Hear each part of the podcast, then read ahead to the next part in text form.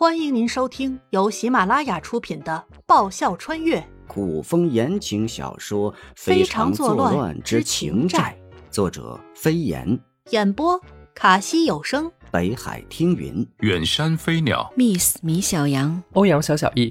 欢迎订阅。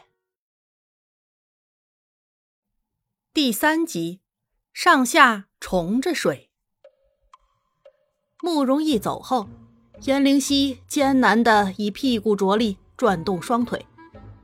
或许是因为他是个傻子，他没有裹脚，双脚落地，小丫鬟为他穿好鞋后是要扶他的，但被他拒绝了。不是他不让丫鬟扶，而是他真怕自己现在的体重一步不稳，或是一个不小心把这个对他是真爱的丫鬟给砸死了。颜灵溪自己撑着床沿努力地站起，目前对他来说最重要的首要任务是减肥。既然来了，总不可能真的再去撞柱子吧。再说月老那家伙千辛万苦地把他弄过来，有那么容易让他回去吗？既来之则安之，未来生来世怎么着他都得还清这一世的情债。情债不一定非要本人来还的，做个媒人也不错，帮别人结一段良缘，还可全身而退。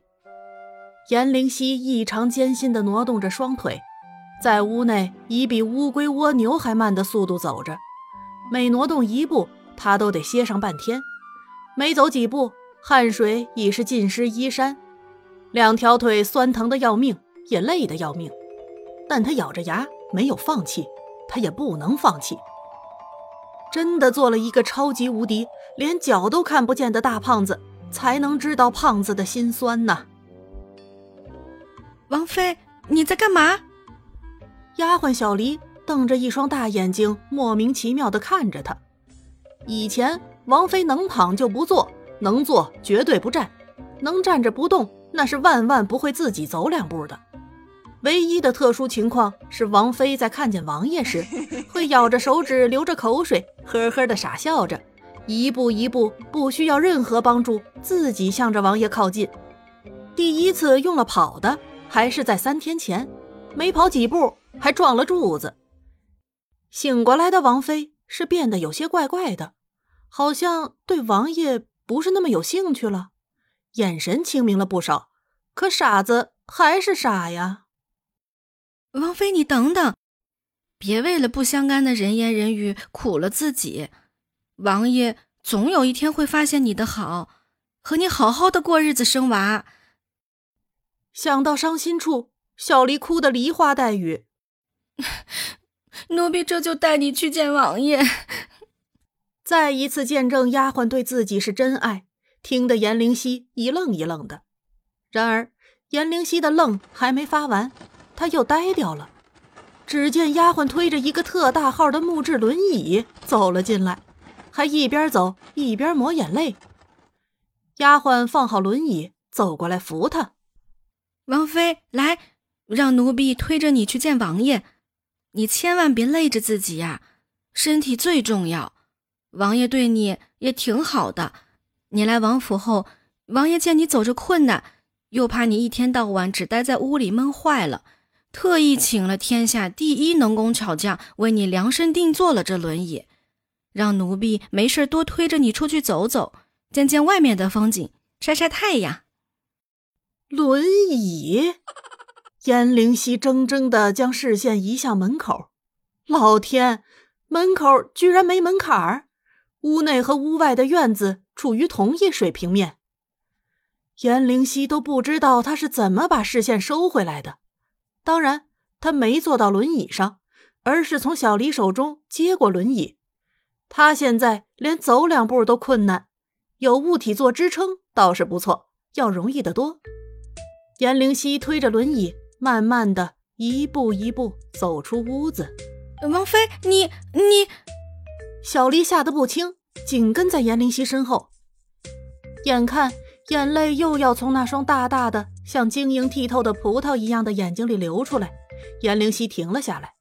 估计他不给这小丫鬟说明白，他会一直跟在他后面各种唠叨。你去给我找一个一头留结一头不留结的竹筒和一把锋利的小匕首来。小黎茫然地看着颜灵溪，王妃变了，变得他不认识了。快去呀！颜灵溪提高了声音的分贝。哦，不知小黎心里是怎么想的，这回傻傻地哦了一声，风一样的跑开。回来时，手里拿着颜灵溪需要的带节的竹筒和一把锋利的小匕首。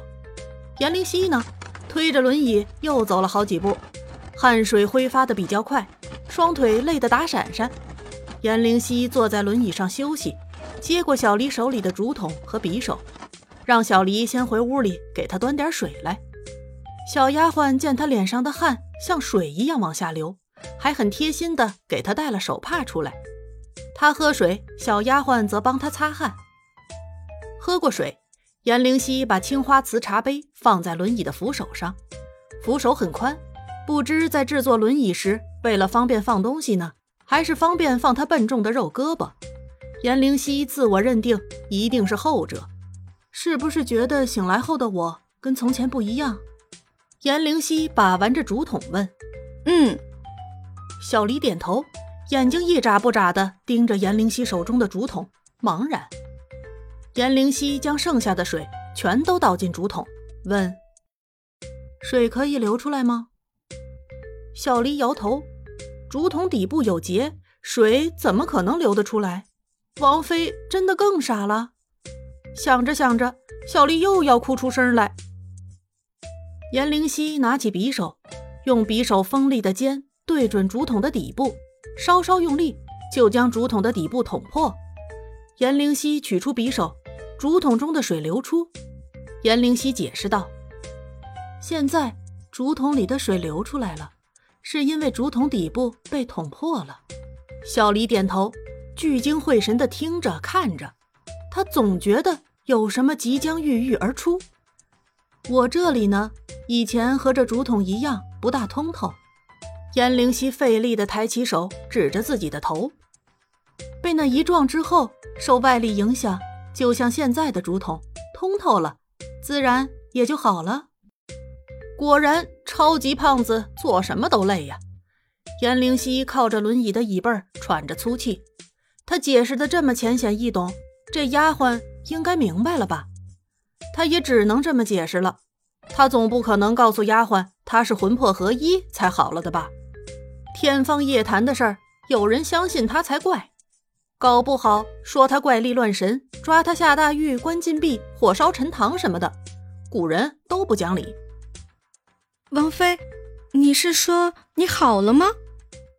发怵了好一会儿，小黎才反应过来，眼睛亮晶晶的，拉着他胳膊上的肥肉惊呼着：我这就去告诉王爷，王爷一高兴说不定今晚就会过来。他过来干嘛？这丫头是不是高兴得有点语无伦次了？当然是陪王妃你呀、啊、要三陪吗？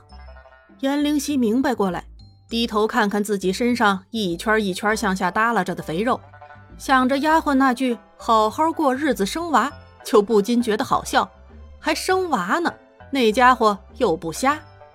三陪？小黎傻傻地问。王妃，三陪陪什么呀？陪吃陪喝陪睡觉。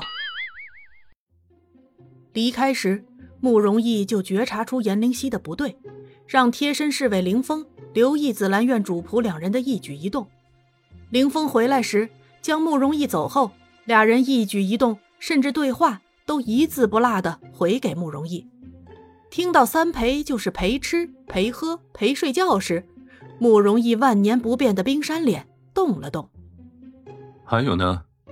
慕容易好奇，难道真是如他所说的那样，受外力影响通透了，人也就好了？还有，有倒是还有，但真要说给王爷听吗？凌风泛起了犹豫，一方面他很期待王爷听到时的反应，另一方面他还怕他家王爷杀人灭口。说。慕容易沉声下令，凌风的犹豫让他有些不耐烦。王菲还说陪吃她减肥，陪喝她还是减肥，陪睡……凌风纠结了下，豁出去了。反正王爷的脸色已经很不好看了，不怕再难看一点。陪睡床只有那么大，他一个人占完了整张床。凌风学着颜灵溪的动作，伸手比划上下方位。总不可能你们二人上下重着睡吧？若王爷你在下，呃，就你那弱不禁风的小身板，保不齐他还没将重量全部压下来呢，你就被压死了。若是他受点委屈在下呢，呃，他肉多当个人肉垫子是挺舒服的。不过他太胖，心肝肚肺都不太好。王爷虽然身无二两肉，呃，但他更顾命。王爷不可能屈尊降贵打地铺吧？凌风逼着一股劲儿说完，收手埋头。他是期待王爷听到后的表情，可他也顾命，他自然不敢如实说。他当时听见的时候，差点没绷住笑出声。咋英明神武的王爷到了王妃嘴里，就变成了弱不禁风的小身板和身无二两肉了？压死王爷，以王妃的体型，真有可能。想想那个画面都觉得好笑。更有意思的是，王爷遭赤裸裸的嫌弃了。头顶凉飕飕的，身边的温度低得不能再低。凌风自危，他很想壮着胆子说：“王爷放心，他一定守口如瓶，绝口不提王爷这段黑历史。”然而，他连抬头的勇气都没有，更别说壮胆了。书房静得可怕，凌风放缓呼吸，越静的时候，王爷越可怕。下去吧。在凌风都快怀疑自己等不到希望时，头顶终于有凉凉的声音响起，凌风如获特赦，不敢有丝毫怠慢，急急退出书房。